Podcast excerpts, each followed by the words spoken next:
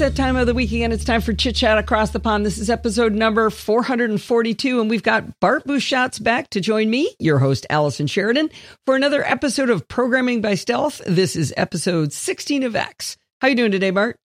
I am doing just fine, and I'm sure that show number was exactly right. I surely hope so. I think I'm getting it right every other time right now, so that's good. Okay, so it's when I'm on, you're right. Is that it, or is it when That's I'm on, it. wrong? No, I think it's Oh, right okay. when you're on. That's about it, though. well, I had fun. I did my homework from last week. I know you call it a challenge, but I like calling it homework. If you like calling it homework, that's great. But I think other people may prefer the term challenge. Well, I was excited. Yes. I succeeded. You did indeed. So yay, and uh, hopefully it was fun. It was. Good, good. To the audience, Um, uh, what was the the? I, I did cheat a little bit because I have the home phone number of the professor. But the most important thing was that uh, I was looking at this week's challenge instead of last week's challenge, and I was like, "What is he talking about? I can't do this." And I wrote to him and I started yelling at him, and he says, "Yeah, you're on this week's. You, you, you're supposed to be on last week's." So Yeah, that is slightly different. You know, a challenge using words I haven't told you yet is definitely more difficult than you than said one covering filthy stuff. Yeah, oh yeah, that definitely is a challenge.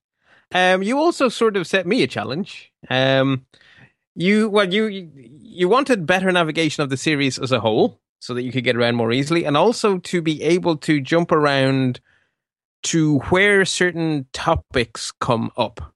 right. So right. I think I succeeded in both of my pieces of homework. So the first I did be- with a WordPress plugin because WordPress rocks. So I'm now using a WordPress plugin that allows me to create a concept of a series within WordPress, and it actually really integrates very nicely. So now every page in Programming by Stealth has a little yellow callout box with the Programming by Stealth logo, uh, the title of the series, and then an automatically updating list of all episodes in the series, so you can very easily navigate and you can see where you are because it's in bold, and then you can jump around through the series.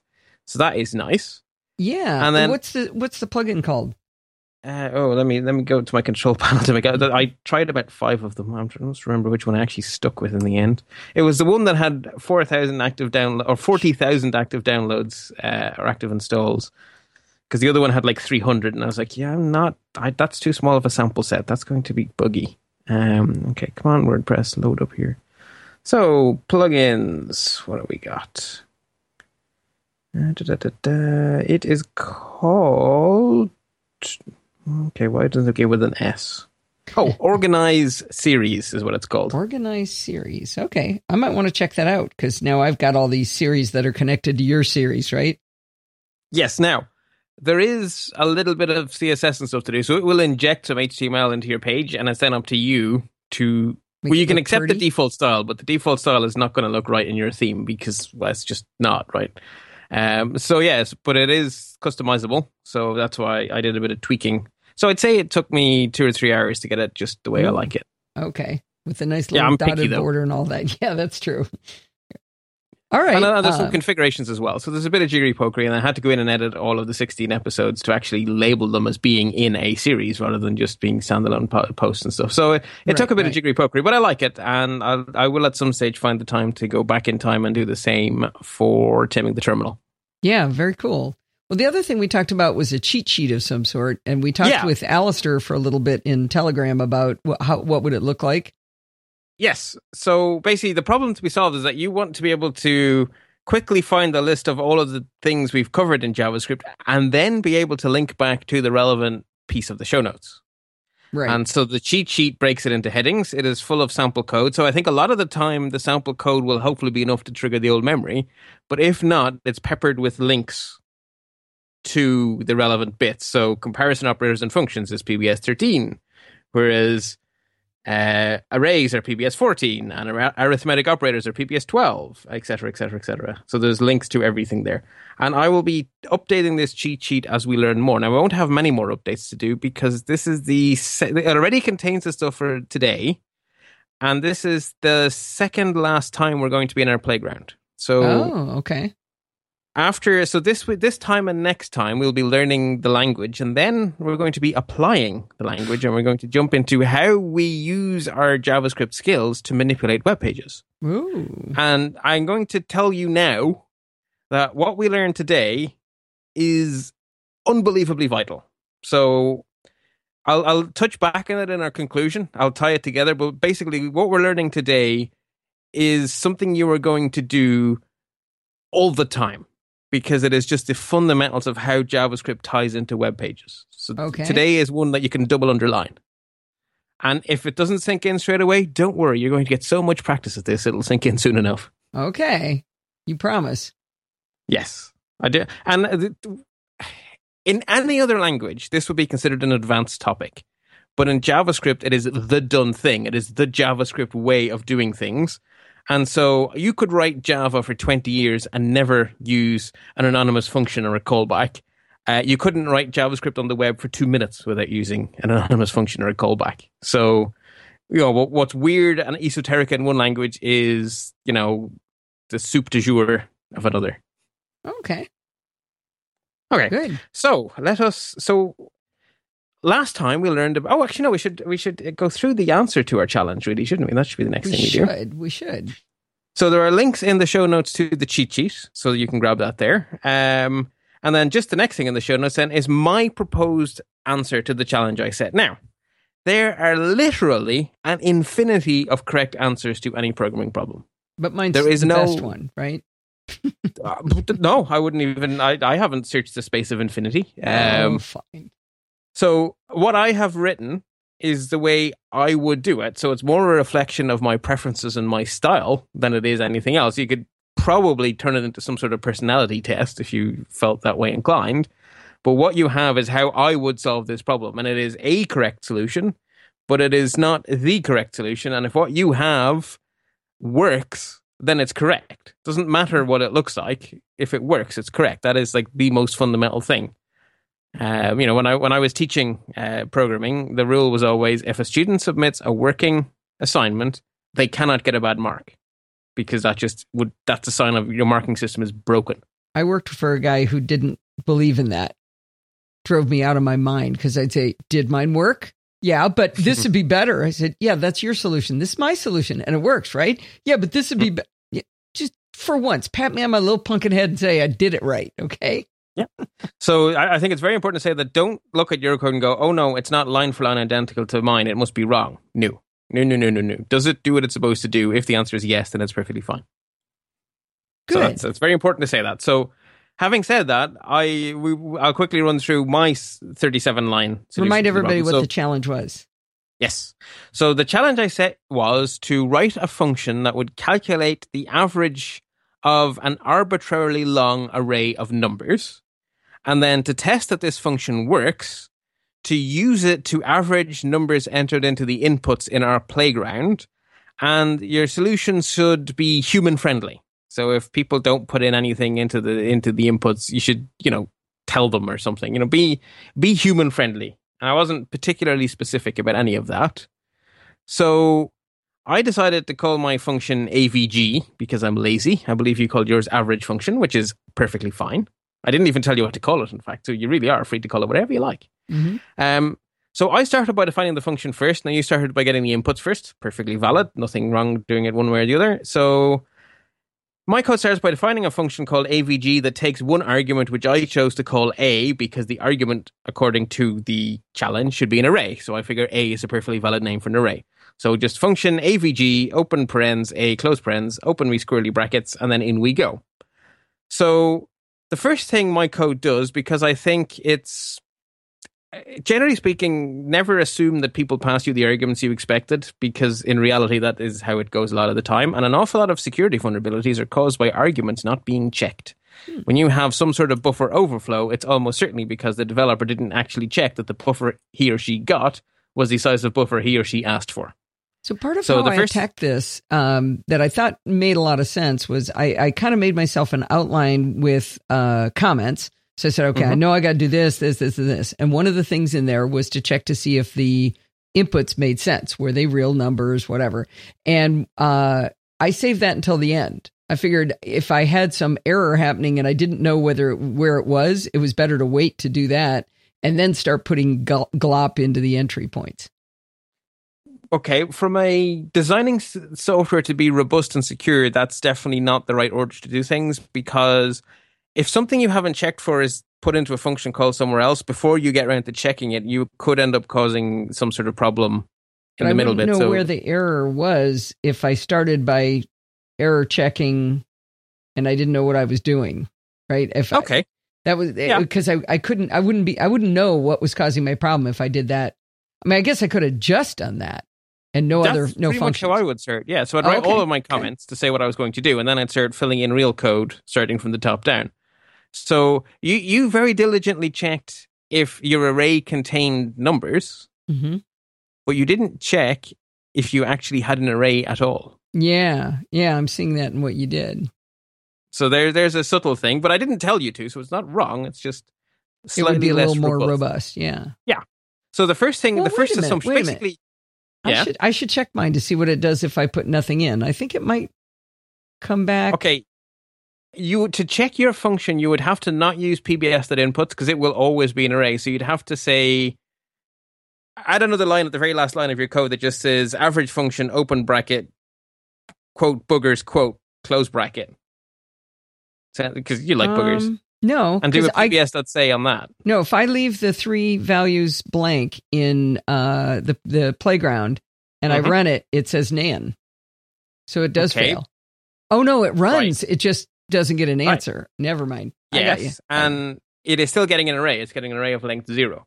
So Yeah. if you on your code, on just make a line thirty-two and copy and paste line thirty-one, and oh, Oh, I just noticed something interesting in your solution. Oh yeah, okay, because I didn't notice that earlier. Anyway, it doesn't matter. okay. Uh, Well, we Yeah, can okay. keep going with yours. I, I Mhm. understand the concept that you need to make sure Yes. it, it has a length of non-zero. Yeah, well, first off, is it an array? So the very first step, because if you do a dot length on something that's not an array, you actually will get a nonsense answer. So the very first thing to do is see, I think this is an array. Are you genuinely an array? Uh, so we say if not a instance of array, which in your cheat sheet you'll tell you is how you test for arrayness, What? return now. We've never been taught that. Instance of space array? 99% sure that was in Mhm. PBS 15. Ah. It's possible. It's yeah, array test. Yeah, no, ninety nine point nine percent sure that. Well, okay, No. let's actually go to PBS fifteen and look for it. I'm searching for it. Instance of array as one word isn't in there. Instance of as one word space array with a capital A. Okay. Because I remember commenting and telling you, don't ask why it's a capital. It just is. Okay. Okay. enough. You're right. It's in there. Check Okay, if a good. variable contains a reference to an array. Okay. Yes, so that's what I'm doing there with the instance of bit.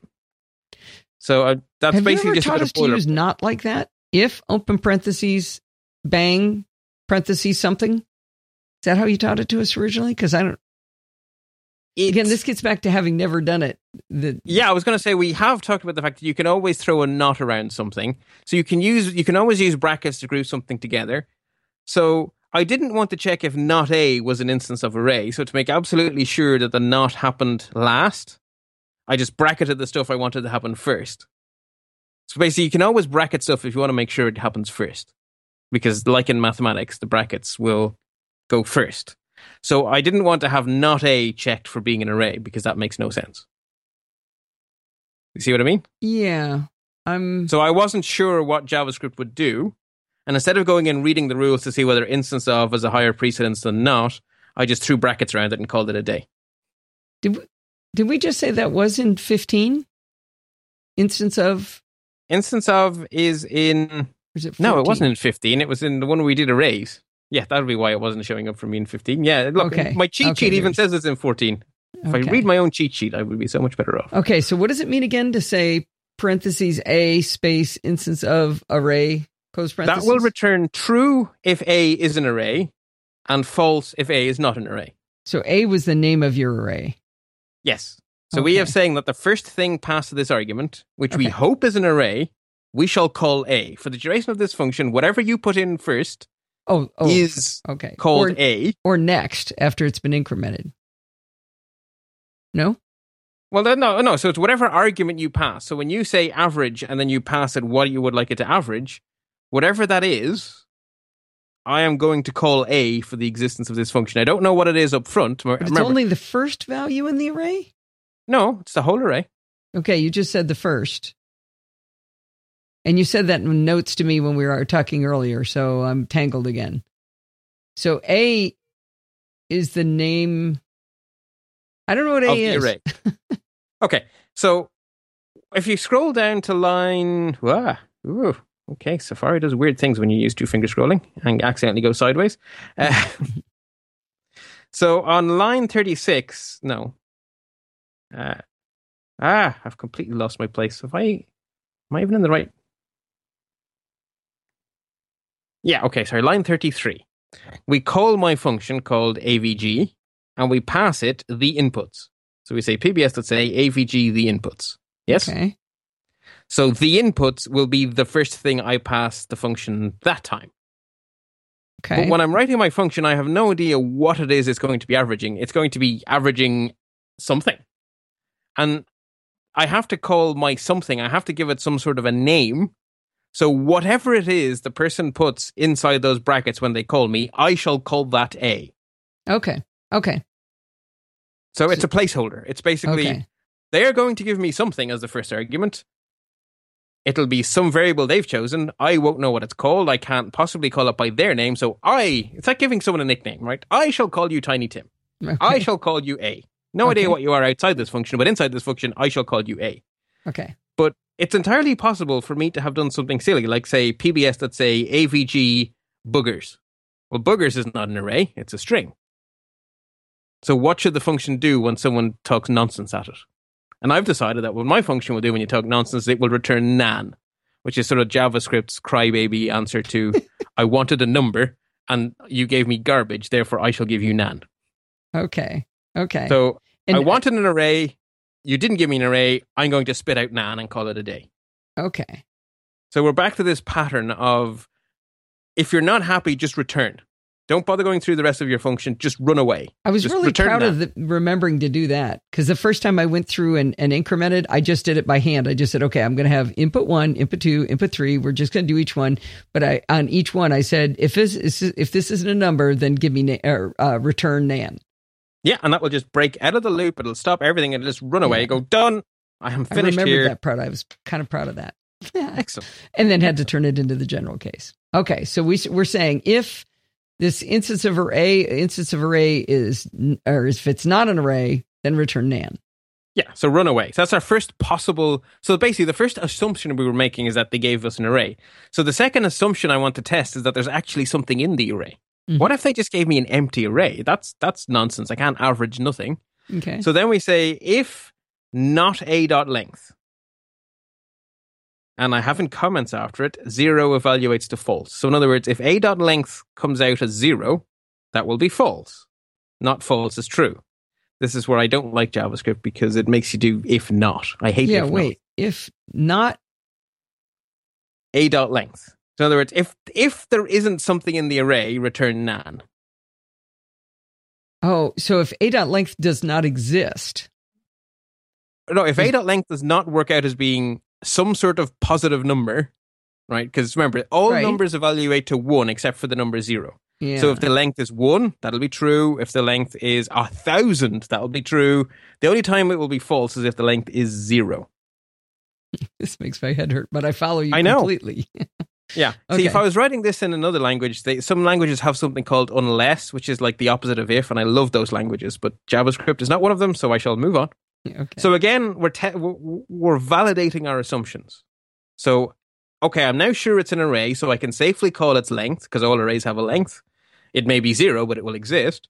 And again, if they gave me an empty array, I'm finished. The, the average of nothingness is some sort of weird nothingness. So return nan.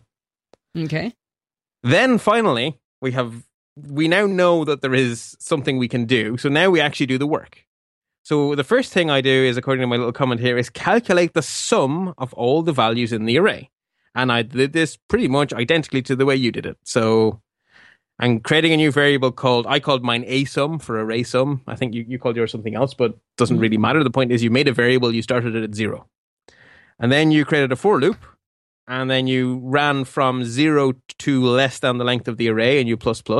Now you did n rather than i, but again, it doesn't matter. Your choice or q. Which q. Q. You did Q. I want to tell people why I didn't use I. It's because I'm too lazy to capitalize the letter I when I write. So I've got TextExpander set to turn all single lowercase letters uh, I into uppercase. Right. When they have a space yeah. after them, so I can't use I. I told Bart I was going to use L just to irritate him, but I decided that would have irritated me. and me later. So, but you'll notice we did exactly the same, really. Apart, if you replace Q with I, your line of code looks identical to mine. So from zero up as far as less than the length, and I plus plus or Q plus plus. And then we're saying the sum plus equals parse float element I of your array. Mm-hmm. And I have a comment there saying convert strings to number before adding. Just Ooh, sure you that- did parse float when you told me you were going to do parse int, and I said parse float. So you cheated off my paper. Actually, I wrote this quite a while ago. I, I usually write parse int and then do it and go, why is the average of four and six four? Actually, no, that's wrong. Four and five four. Oh, right, right. And then I go back and I make it a parse float. That's usually how I do these things. I, I do it as an int by complete instinct, and then it breaks, and then I go and put a float in. That's generally how I go. Okay, so now that we have our sum, we're ready to do the maths to make an average. So calculate the average by dividing the sum by the amount of numbers. And so var ants, just calling it ants, equals a sum, which is what I called my sum, divided by a dot length. So in other words, divide the sum by the number of things in the array, return ants. So that is that is the nuts and bolts here. We have added the numbers together and we've divided and then we've returned. So, so when you return is, ants, that it's not is that actually putting it on the screen though? Nope. That okay, is, that just means it knows what it, it it will know what it is when we run it. Yes. Okay. Actually, so when you good point to explain the the way you explained to me how you declare a function and then later on you call it. Tell them what yeah, you so, told uh, me. Because because I'm a big Harry Potter fan, I basically it's like defining a spell and then using a spell. So we have now said that the spell average works like this, and then only when we finally say AVG and we, you know, give it some numbers to actually average, that's like say Expelliarmus or whatever. It's like you know, go do it. I will and, absolutely remember it because of that. That's a great analogy. Excellent. And the word we actually use is we invoke a function, which is very wizardy sort of words, invoking things. Very good. Very okay. So at this point in my code, the function exists and it's called AVG. And that's all I've done so far. So nothing would happen if I just run that. So then I have outside the function, I say read the inputs. var the inputs equals pbs.inputs. Okay, so we now have an array. Then I say check if we got any inputs. If we did, average them. If we didn't, whine. And my comments often contain the word whine. I like whining. So again, we're saying if the inputs dot length, in other words, if there is some length in there, get the average and print it. So PBS that say AVG the inputs. Else, no inputs, so whine. PBS that say enter numbers into the inputs to average them. So now your code is actually more polite because what I will do if you put in boogers, honey, and donkey is I'll give you nan, whereas you will say use numbers dork. Well, oh, I even I, t- I even tell it um, which, what it is, what it is that was wrong. So boogers yeah. is so, not a number. Yeah. So your code is actually more human friendly than mine. So the other thing I looked at, so you and I thought about doing it this way was you defined a variable that represented pbs.inputs. I realized yes. I didn't have to do that. That was extra stuff. It makes the code read easier though, I think. It does, and it lets me do tests on the inputs. So it allows me to test their length before I do anything with them. Yeah, but uh, you already tested the length. Yeah, I tested in the function where I return nan if it goes wrong. So here I'm testing it outside so I can give a human friendly answer. Okay. So I've written the function so that it's completely generic and could be used anywhere, whether there's we're in the playground or whether we're in a web page or whether we're in a web server or whether we're in some sort of I don't know Hazel plugin, whether we're in a text expander plugin, it doesn't matter where it is, my average function will always work because it doesn't do anything playground specific. Oh, oh, I see what you're saying. Okay. So I've kept okay. all the playground stuff outside the function. Yeah, see, my whole world is inside the playground, so I have no idea yes. uh, other than well, pbs.inputs. I guess I know that's in the play playground. pbs.say. Yeah. I have been careful to PBS everything that's not generic. Yeah. So everything that doesn't start with PBS dot Is is, real. real JavaScript. yeah. So one thing I didn't understand with mine, so I I created the function and then I called the fun I ex, expelleramus whatever afterwards. um, it it calculates the uh, average value and it says it. Um, but that happens even if it errors out at the beginning with you didn't give me good inputs. So that inside Yes. the function, I say, "Hey, check and see if it's real inputs, and if it's not, send this answer." And uh, that says you didn't put an answer in, you moron. And then it hits a return, so it jumps out, and then it still says the answer, and the answer might be nan or whatever. It'll be undefined because Undefined. you haven't returned anything. So you've just said return on its own without telling it what to return. yeah, so so- JavaScript will return undefined. So if you had return nan instead of return silence, like your Oh, return is just hanging there.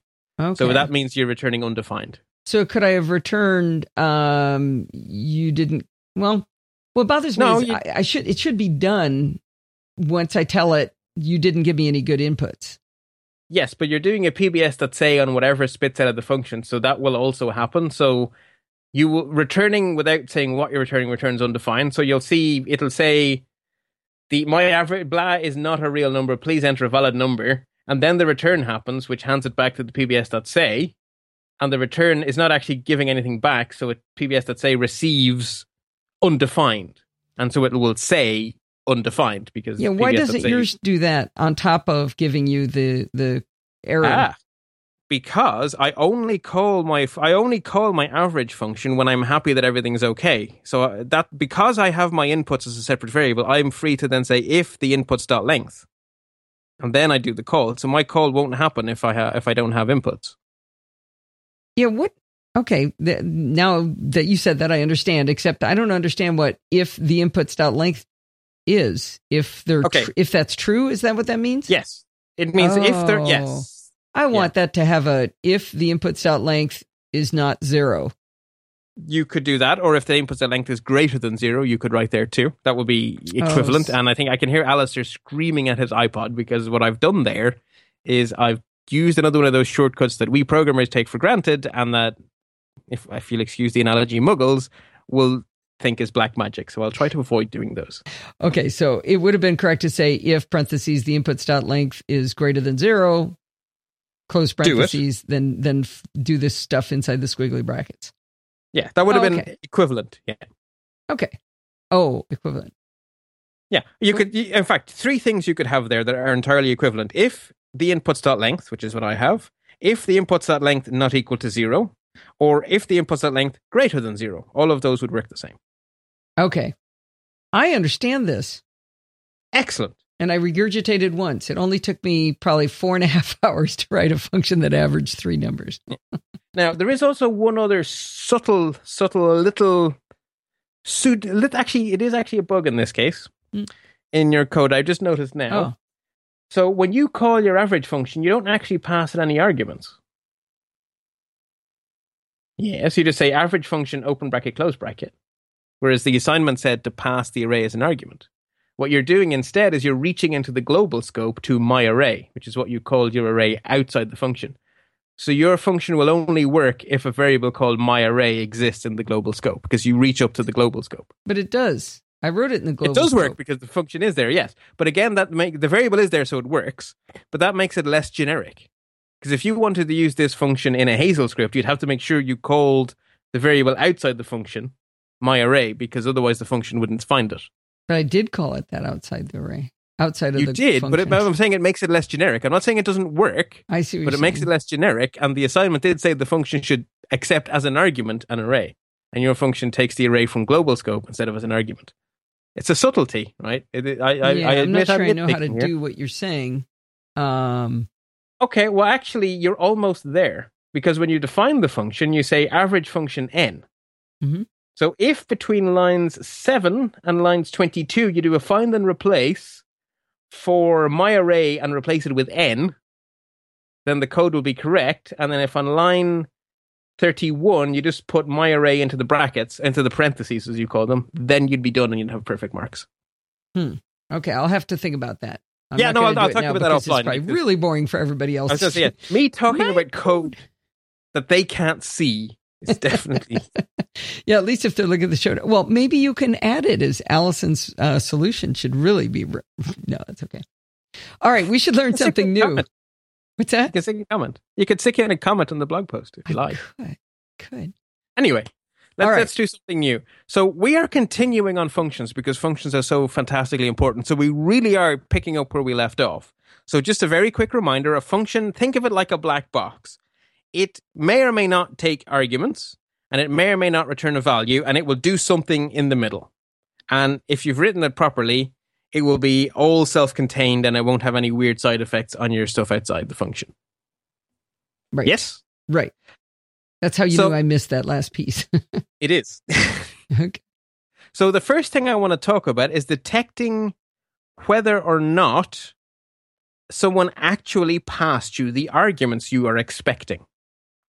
So in this in, in my example, I did that by checking if the first argument was an array. But what if I'm expecting a number? It actually is slightly more difficult than you might think to actually check that you got the right arguments. So I have a very, very simple example to, pr- to show you the problem, and then I'll tell you the solution. So, our function I'm going to use for testing this is called doubler, and it takes one argument, which it is going to call n. And assuming there is an n passed, it should return twice n. So, it's going to double n. Mhm. So, it's just a very short little function. If n, return parse float n star 2, otherwise, return undefined. That sounds good. Okay. So, do you think that that will s- successfully detect whether or not the function was called with the appropriate arguments? Well, that's That sounds that's like a trick question. It is a trick question. So that's I'm going to go with no because Yeah. it seems like So- yes.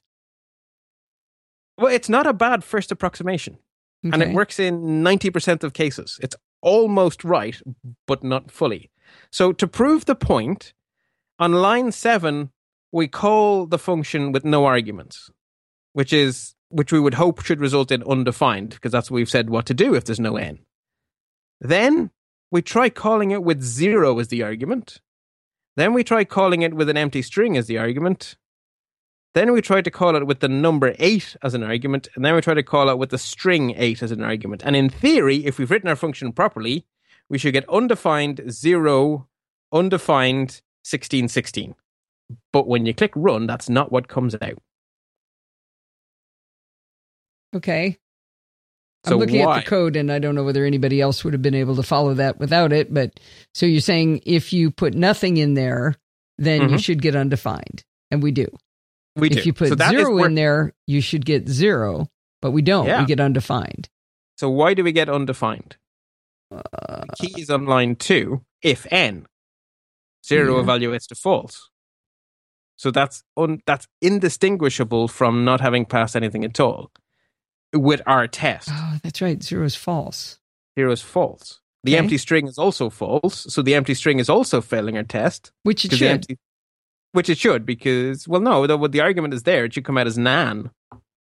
But it doesn't. Oh, right, right, right. Because you, you've just failed the if right off the bat. we just failed the if right off the bat, and we shouldn't have failed the if because there was an argument. It just wasn't a nice one. And then the other two, Well, blank. No, no, no. Blank is is not a nice one.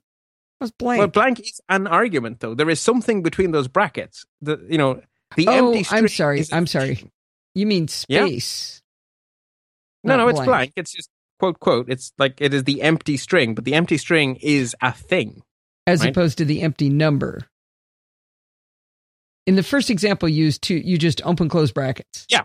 So that there is nothing in there. There's literally nothing. Right. So what's the difference between blank and nothing? Well, the It's empty string is a string. The empty string is a string.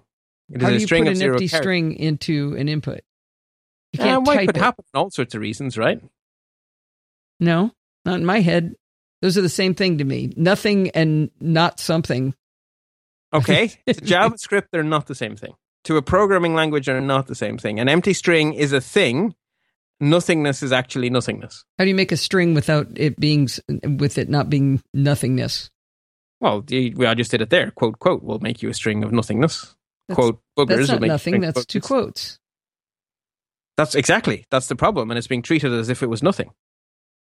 Okay, so you, someone would type in those two characters, the the quote quote. Or they, no, they would probably leave something blank, but your program then takes that blankness and passes it off as an argument. Well, that is still an argument, right? But blank is our first example. No, but our first example passes no value. The empty string is a value, even though it's a very meaningless value. It is still a value. There is a difference between having the two brackets touch each other and having anything at all between them, even if that anything is something stupid like nothingness. I This don't buy it, but we better move on. only- We better move on because I I will be here all day. We'll have to come up with some other example for me to follow later, but we better keep moving. Okay. So the question is so this can this naive first attempt at the code is not successfully telling the difference between the best example is zero, right? The number zero is definitely different to nothing. And our f- code is not working correctly. Can we agree on that? Yes. Okay, so that's the problem to be solved. We'll leave the empty string out of it. So, how do we actually genuinely test that they actually passed nothing and then why not them or do something else? So, the answer is a new operator that I'm going to introduce you to today, and we're going to look at it in way more detail next time. It's called type of, all one word, no camel casing because that would be too sensible. So, it's just type of, and it's an operator. And type of will return the string undefined if the thing is undefined. Oh, okay. And so we can say, instead of saying if n, we can say if type of n is not equal to undefined, then we do our maths. Otherwise, we return undefined. Okay. So, uh, which one was the double equals? That means equals. Double equals means exactly equal to. So this Okay, is good. This is Yeah. not exactly equal to. Okay. So, So not- if type of n is not exactly equal to undefined, then that means it is something that we could Yeah. probably play with. Yeah, might so be a string. it. It could be a string Right. though, right? Right, but parse float will give nan. So then our code will do something sensible. Instead of undefined, it would say nan. Yeah, which is a sensible thing to do in JavaScript with numbers. Okay.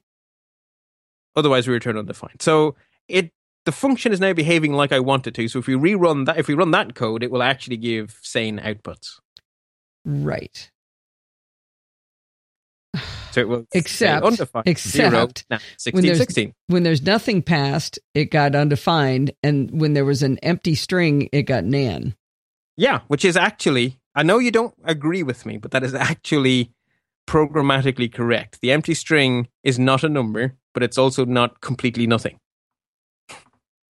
We're, it's almost philosophical. By the way, it's not it's not disagreement. It's I don't understand how that can exist, but we're going to keep going. Okay, so those are definitely two different things. I just don't know why. Okay. because in the philosophical world of JavaScript, a string that contains nothing is different to actual vacuum How do you know it's a string if it's got nothing in it?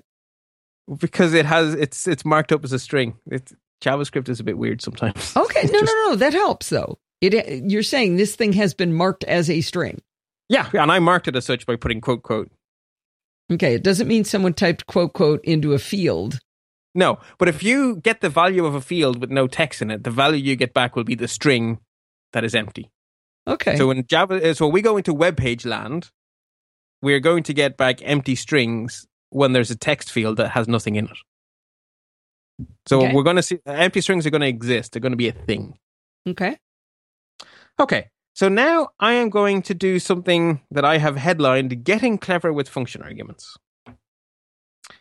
So for ne- at the moment, now yourself and arguments haven't become quite as good of friends as I would have liked, but nonetheless, I, I think we're I think we're making progress. Hmm.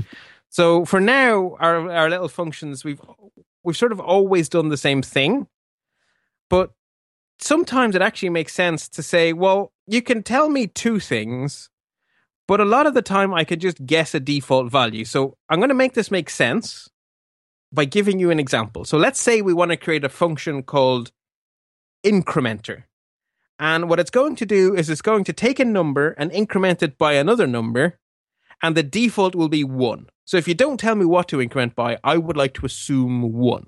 So if you say incrementer four, you get out five. But if you want to increment by 10, you could say incrementer 4, comma 10, and then you get out 14. Okay. So that's what we want to achieve. And that requires us having a concept of an optional argument, which is something we haven't talked about before. This is something we're inventing, this incrementer, or is that a Yeah. real function, a normal function? No, no, it's a function I'm writing here to illustrate the concept of optional arguments. Okay. So we need the number to be incremented is not optional, otherwise the function makes no sense. But I am saying that my function, if you don't tell it what to increment by, it will assume you mean one. okay. And if you do tell it, it will listen to what you say. Sounds Okay. good. So that means that the second option, the second argument is optional. If you Mhm. don't give it, I'll do one. If you do give it, I'll do what you say. So it's optional.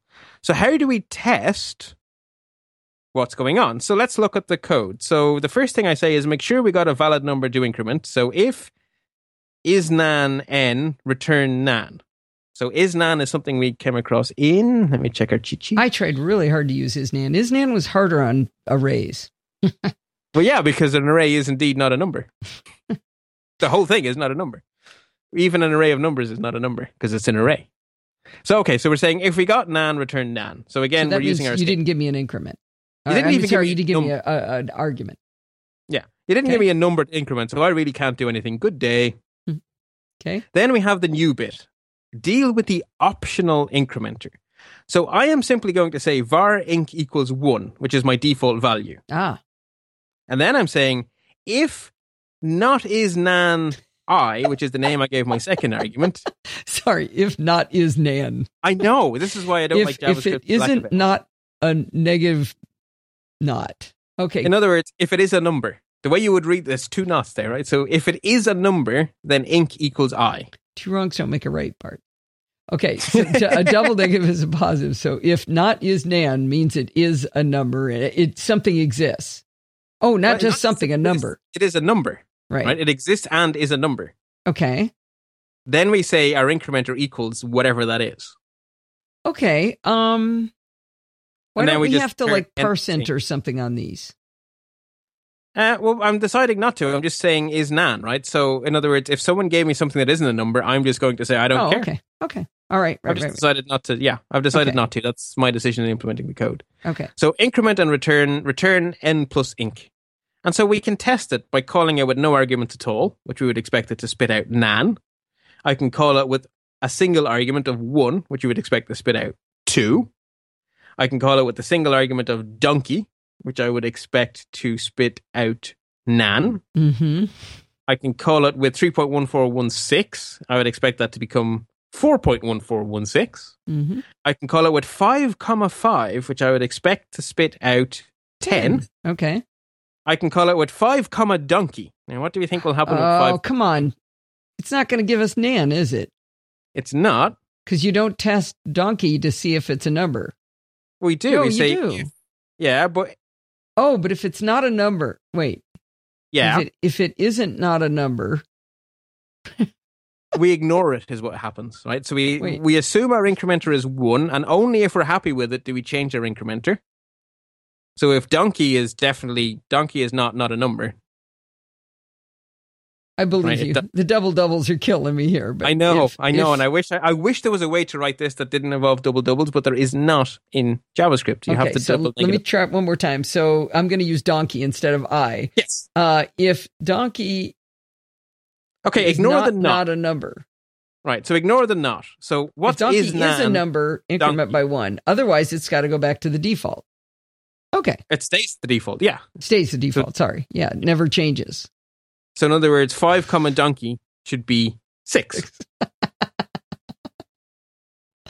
We've got some good phrases in the show. we do, don't we? Um, and then lastly, Okay. we have three point one four six comma five point two, which should give us back eight point three four six. So let's Cool. run it. Yep. It- I'm sure it does what it's supposed to. It does. Oh, good. I I'm follow this too, except for the double negatives. But I can, Yeah. yeah, I can get there. You just have to. I don't really like them. I don't like. Yeah. Okay. So that's how we deal with well, you know, optional arguments. We just simply test for them. We give them a default value. We test if we got a value, and otherwise we carry on. But now we're going to generalize things to a whole new level. I'm going to say that this bit is not a this bit is useful And I would like you to make a mental note that this feature exists, but I don't want you to stress about this. Okay. So if you remember that it is possible to write a function that can take an arbitrary number of arguments, then you'll know to go look it up if you ever need it. But this is not the kind of thing that if you don't understand, you can't continue with the series. Good. So don't panic. I, want to I want to set appropriate expectations on this one. This is a bit like our, our thing with um, recursion. This is this is a bonus for people who like it, and if you don't like it, yeah, whatever. It's not mission critical, so don't stress. So every function we've written so far, we know how many arguments we're going to get. But what if I would like to write a function that will just multiply together an arbitrary number of numbers? Mm-hmm. So valid calls to this function would be like in the example below. So we could say product 2 comma 4 or 2 comma 4 comma 6 comma 7 comma 11 or 2 comma 4 comma 6 comma 7 comma 11 comma 34 as many as we like. Okay. How do we deal with that arbitrariness? Okay. So we have been naming our arguments. We called the last ones, we called them n and i.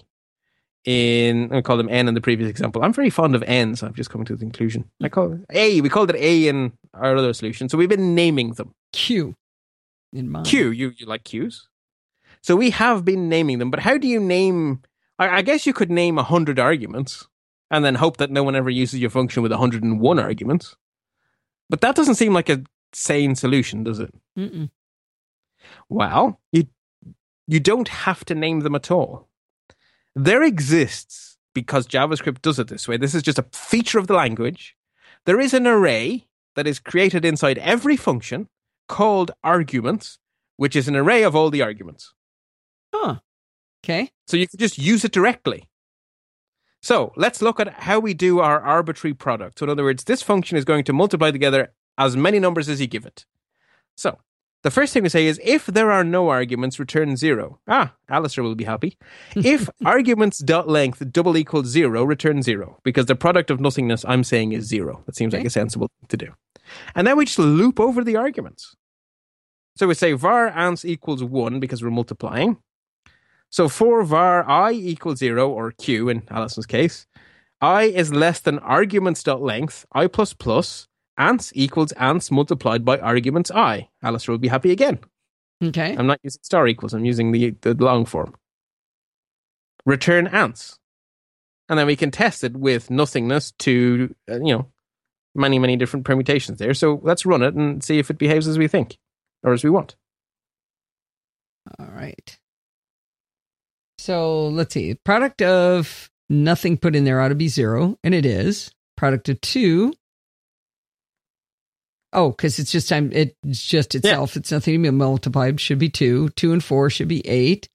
Two, four, six, seven, eleven is going to be some other bigger number. I don't know. Yeah. Yeah, I, I'm going to just assume JavaScript can do maths for the last two. No, I don't think plausible. it's twenty-four billion five hundred forty-four million eight hundred forty.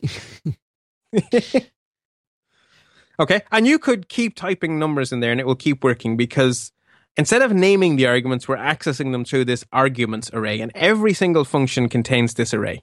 So that's a word you should avoid using. Arguments.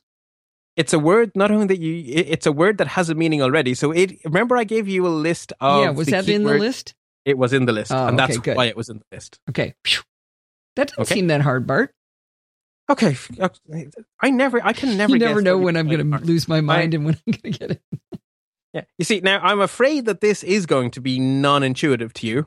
And unfortunately, this is important, but this is the bit I told you that it doesn't matter if you don't get it first time because we're going to do this again Okay. and again and again, again and again, again, again, again, again. And you're going to do it so often, it's going to become second nature to you. Good. But it may, you may take a few goes at this.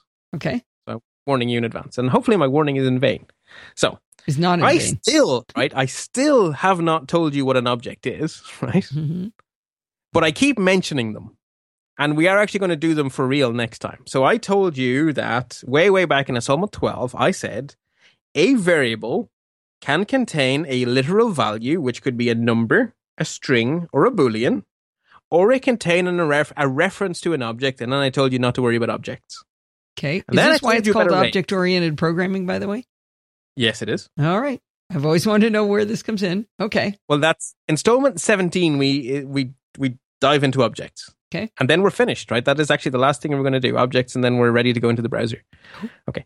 I then told you about arrays, and I told you that arrays are objects, which is why they can go into a variable because a variable can contain a literal value or a reference to an object. Okay. An array is an object, therefore we can stick it in a variable. A function is an object, therefore you can stick it into a variable. Ooh. So what you have been writing, so we've been used to what is actually a shortcut. Function doubler x, return x plus equals x, is exactly the same as saying var space doubler equals function x curly bracket return x plus equals x close curly bracket semicolon. Let that sink in for a bit. Yeah. So when you say function doubler, you are creating a variable called doubler that contains a reference to a function. So you could write that explicitly by saying var doubler equals function arguments curly brackets Oh, I content. just- I think I just got it. Okay. So you're saying you could create a variable that calls a function? no, no, that that is, a is a function. So the keyword function creates a function. So we are creating a function and sticking it into the variable doubler. Okay. That creates that's a function. actually what we were doing before. So those those two code snippets are identical in what they do. One of them is just a shortcut for the other. with the exact same number of characters or actually a couple fewer. Okay. Yeah.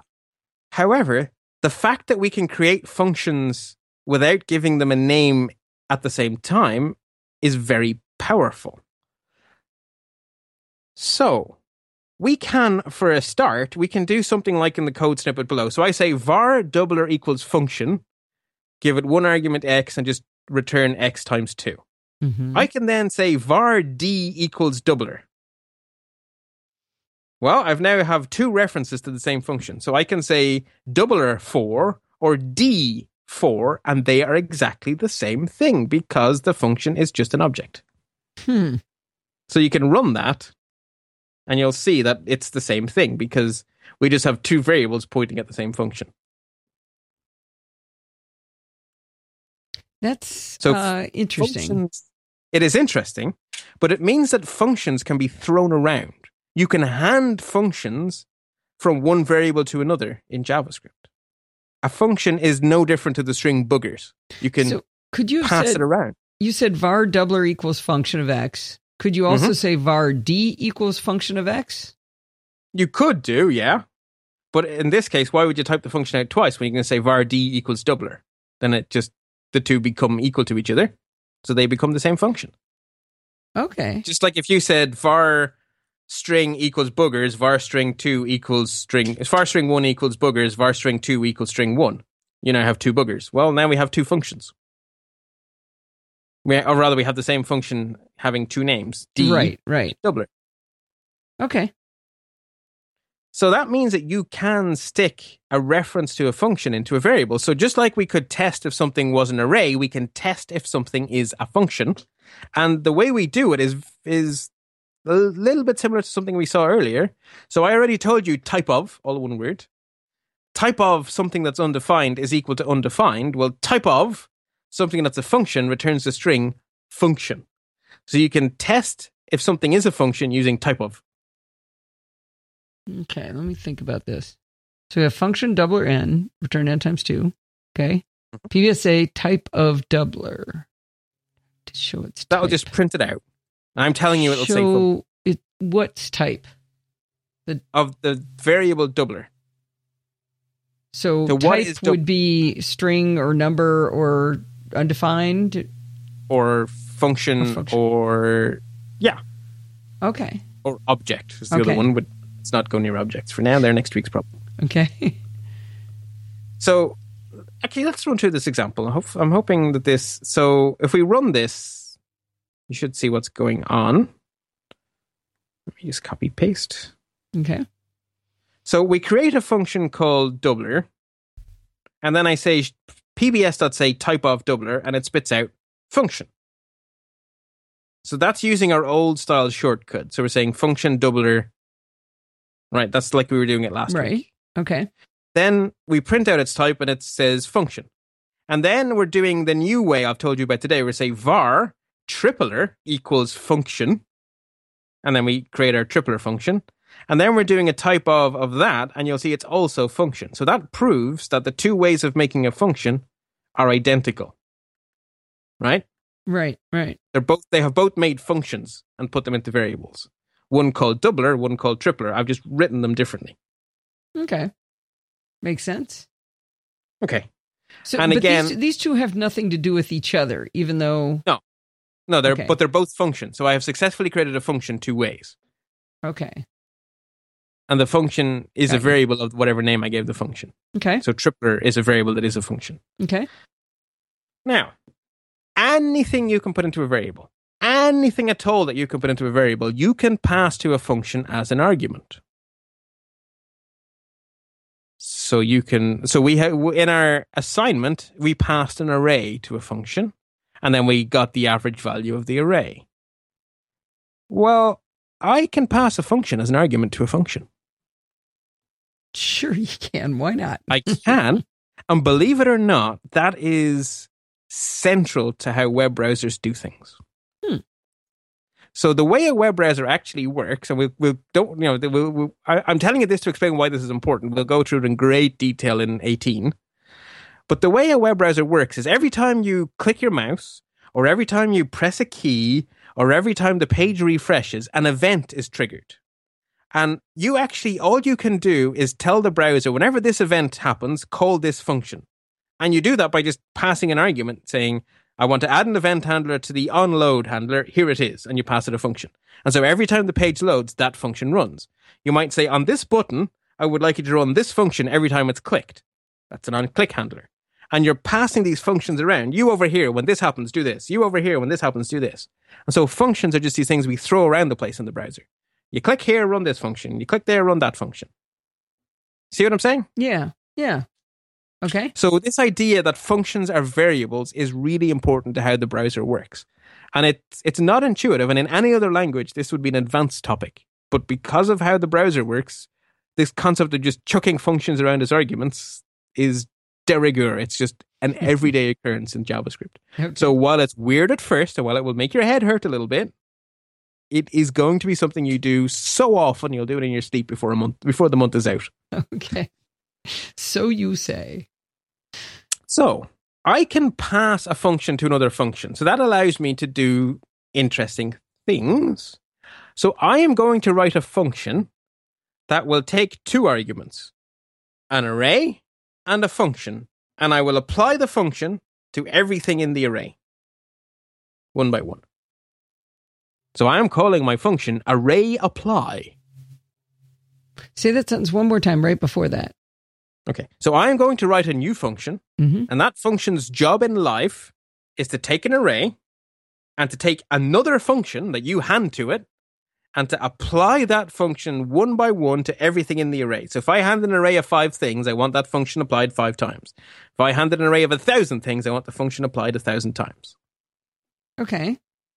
And this is actually something you often want to do. You know, make everything in an array be twice as big, or make everything in an array be a string, or make everything in an array be something else.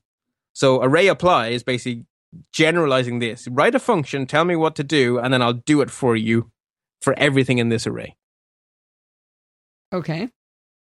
So let's actually, before I explain how it works, let's run it so we can see it in action. So to prove my point, I am going to use my little thingy to double, it's to increment, and then double the same array. So let- let's, let's run it. I'm going to try to read this from the bottom. Yeah. So Can at I the try end to of interpret it? Yes, please. Okay, so at the bottom is when he creates the array. So he says var a and it's one, two, three, four. Mhm. And he says pbs.say initial array plus a. So it's you're gonna add a to it. So it's two, three, Well, four, A- five. Wait. Yes. So concatenate is what we call it with strings. Concatenate, but a Is an array. yeah. Well, click run and you'll see that it. No, I, I did. I ran it and I don't have any idea what it's doing. So maybe I gotta initial read array above. colon one two three four. Yes. Oh, No? I read the second line. I was like, wait, yes. Initial array, one, two, three, four. So initial array oh. concatenated with A, and A is one, two, three, four. Got it. Okay. Perfect. Now we're going to start doing something. Array apply A, comma, incrementer. So we might have to go up and find out now what array Line apply 20. is and what incrementer is. Okay, so array apply is the thing we're creating. So that's the hard bit of the code starts on line two. We'll come back to that last. Okay. So our function what it's going to- incrementer says uh, incrementer of n, return n plus one. Okay. Not a very exciting function. So it's two, three, four, five now. Yes, exactly. So in Okay. other words, we this array apply function t- takes an array and it transforms it based on whatever other function you handed. So we're saying increment everything in A. Okay. So you gave us the, yeah. Okay. That and two, three, four, five pops out. And then we print it again, incremented array, two, three, four, five pops out. Right. And then we say array apply A comma doubler. Okay. So now that's So a now different saying- function. Yeah. Doubler, So which saying- means n times two. Yeah. So apply this other function to everything in the array. So now it becomes four, six, eight, ten. So I was ready for this to be really complicated, but that made sense. I guess I haven't Right. read the function up above yet. There's or Right. oh, that's just all the tests to see if it's real good. And it actually does the work. So the point being, you now understand what we're trying to do, which is now why it's going to be much easier for me to explain the code. Okay. So we are taking two arguments, an array, and then a something to do to that array. And then we Ah, just do it. Okay. Okay, and we use that same function to increment everything in an array and to double everything in an array. So it's gener- it's a very generic thing to do. Yes? Yeah. Nice and powerful. Uh-huh. And so the two arguments we take, I'm going to call A for the array and Fn for the function. Okay. So the first thing we do is we validate the argument. So I want to be sure that I actually was given an array. So we're using our friend again from earlier from PBS 14, A instance of array. So we're saying if not A instance of array, PBS dot say error array apply called without an array as its first argument, doing nothing. And then I just call it a return. Yeah, so I'm just sending a return of undefined. Just bugger Good. off. I give up. All right. So return semicolon. I give up. Then we're saying if type of fn not exactly equal to function, in other words, if I wasn't given a function as my second argument, Oh. pbs.say array apply called without a function as the second argument, doing nothing.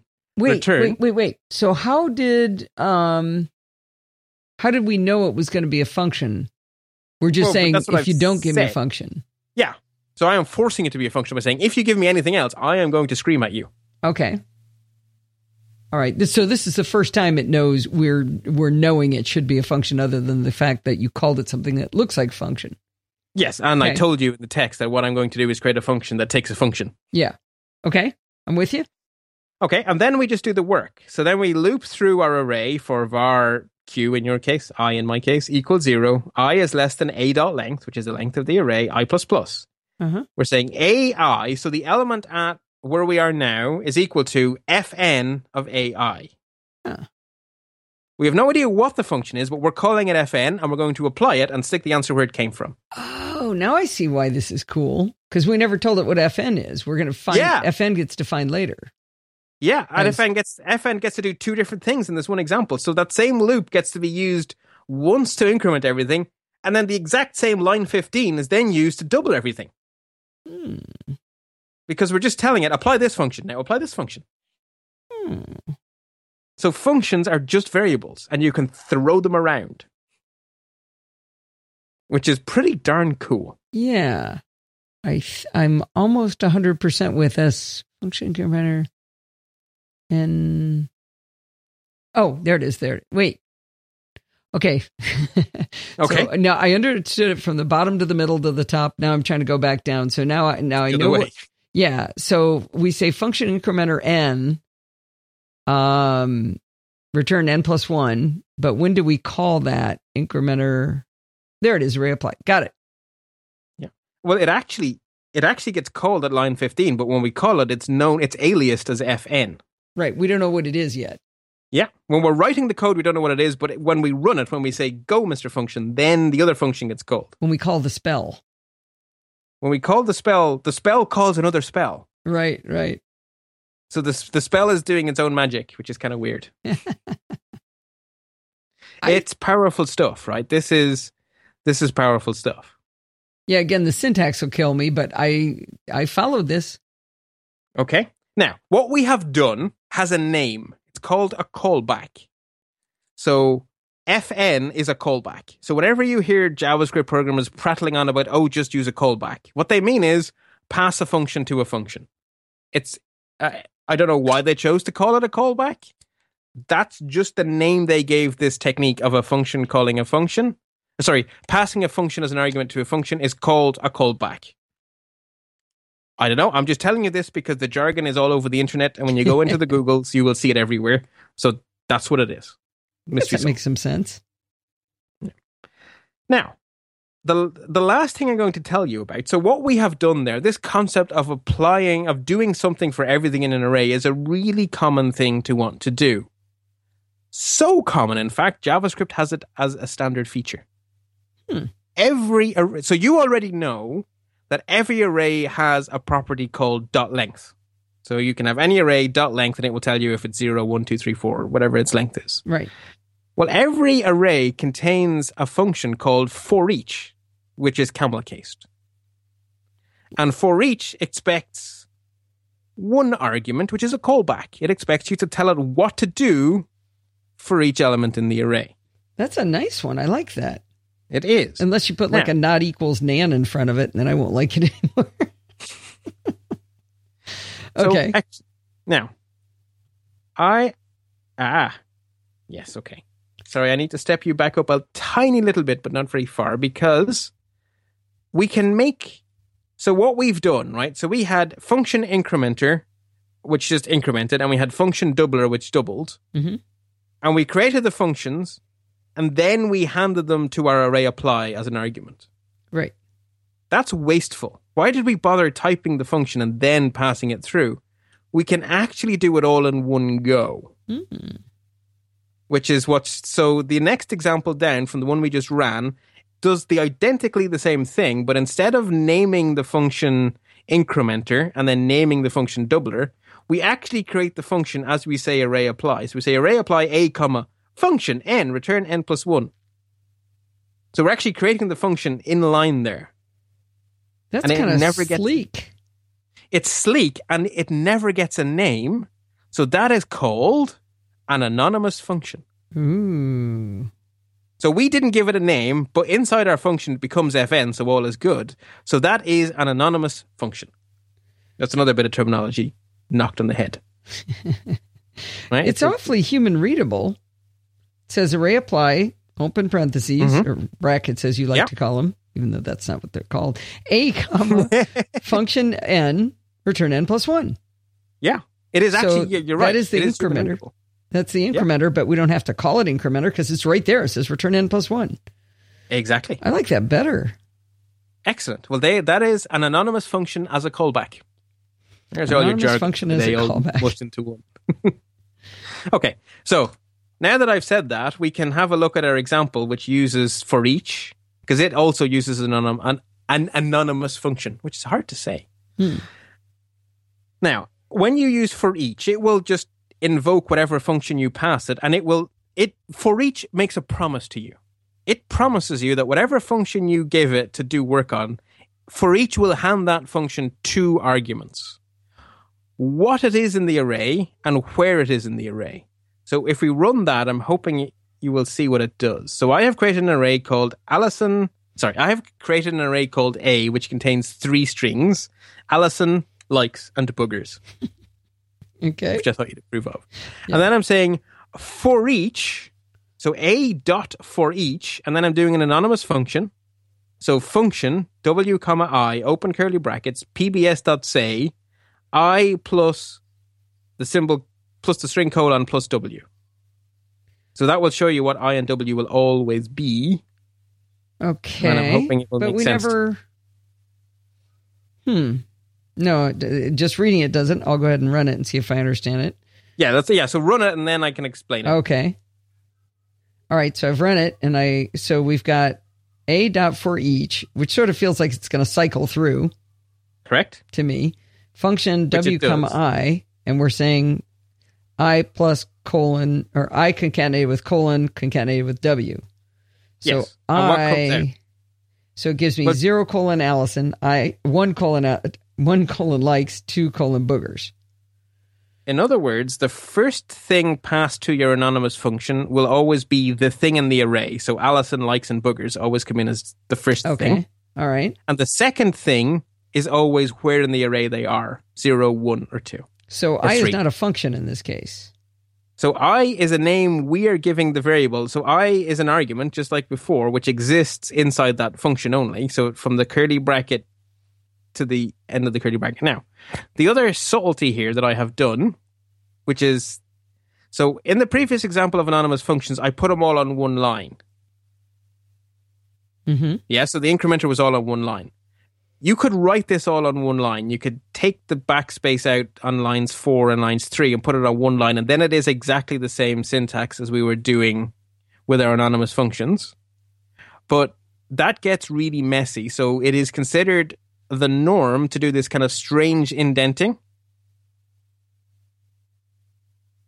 Yes. So this indenting is a style thing within JavaScript, Okay. and I'm I'm still stuck long before that though. Okay. I don't Good. know where we ever tell it what i is or what to do with it because we say a dot for each function Mhm. w comma i, and then Okay, somehow so- i has numbers now. Right. Okay. So let's step let's step back. So we are creating a spell here. We're creating a function. Is i a and we are function? saying No, okay, we, we're function creating is a function. that we never give a name to. So we're creating Right. an anonymous function, but we are creating a function Okay. and we are saying that within the confines of that function, we shall give the alias w to whatever it is is put in as the first argument. Right. And we are saying that we will give the alias i to whatever it is that is put in as the second argument. Now, for each, we'll take this anonymous function and apply it once for every element in the array. And the rules for for each, the specification of for each says that it will always tell you two arguments, what and where. What and where? And where is where is it in the array? Yes. So the Oh, rules okay. say that the second thing will be the position, so zero, one, Okay. two. Okay. You didn't tell us that will be- before. I tried to, but I didn't do it very successfully, which is why I'm happy we. okay. Because you're, you're off on indenting, and I'm like, where did you know what I was? So that so the let me say it again. So for each specifically is going to be looking for a function where the first thing is what's in the array, and the second thing is going to be the position in the array. Yes, and you don't have to use the second thing. So if you you might just not bother with i, that's fine to not bother with it. If you only just want to print them out, you could say pbs.say w and just never bother with the i's, and that'll just print out Allison likes boogers. Okay. Interesting. So you can try that. So if you take the w and just take the comma, the space, and the i away, and then on the next line just pbs.say w, and then run it, you'll see it says Oh, so I can't. Uh, I'm going to do something. Not going to do what you said. You're not going to do what I said. Excellent. No, I didn't take I uh since I is there, I don't have to use I. So I just said PBS. Correct. I left I there and then I said PBS.say W and it said Allison likes boogers. Yeah, But, it is for each, so they're it, on separate lines. it. lines. Well, yeah, because it's pbs.say and then pbs.say again and Yeah, pbs.say yeah, again yeah, yeah, yeah. For each. for each. Interesting. So if you don't like the for with its weirdness, maybe you'll prefer a for each. yeah, I kind of like that for each. I use for each all the time. I love for each. Okay. And that's it. That's it for today, apart from setting you a challenge. Oh, goody.